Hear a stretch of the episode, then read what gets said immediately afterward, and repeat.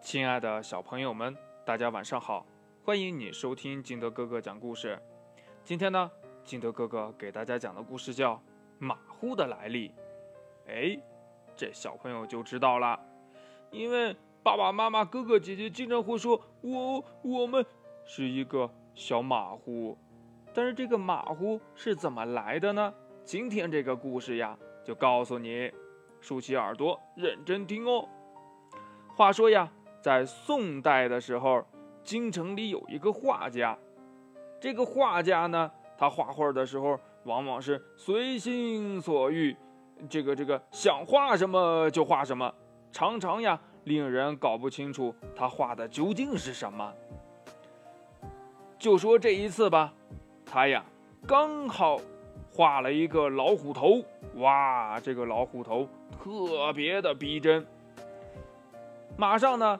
就碰到了有个人来请他画一匹马，他说呀：“行啊行啊，马上给你画出来。”他呀没有换一幅画，而是直接在这个老虎头的下边画上了马的身子。这来请他作画的人呢，问他画的这是马呀还是虎呀？他就回答呀：“这嘛，这是呃呃，这个是是哎，对了。”这个是马马虎虎。这来请他画画的人一看呢，这我要的是马呀，这这这这马马虎虎是是是什么呀？这这这算了算了，我不要了。他一想啊，你不要拉倒了，反正是我画的。他呀就把这幅画挂在了厅堂里。这幅画挂好了以后，这大儿子见了就问他呀：“呃，爸爸，这画的是什么呀？”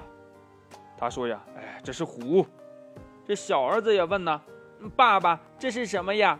他说呀：“呃，这是马。”结果呀，不过多久，大儿子外出打猎的时候，把人家的马当老虎给射死了。这画家呢，不得不给马主人赔钱。而他的小儿子呀，外出碰上了大老虎，却以为是马，他呀。还想去骑呢，结果可想而知，肯定是被大老虎吃了呀。这画家呢悲痛万分，于是呀就把这画给烧了，还写了一首诗自责呢。怎么说的呢？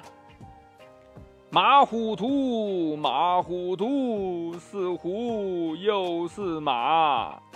长子一图射死马，赤子一图为了虎。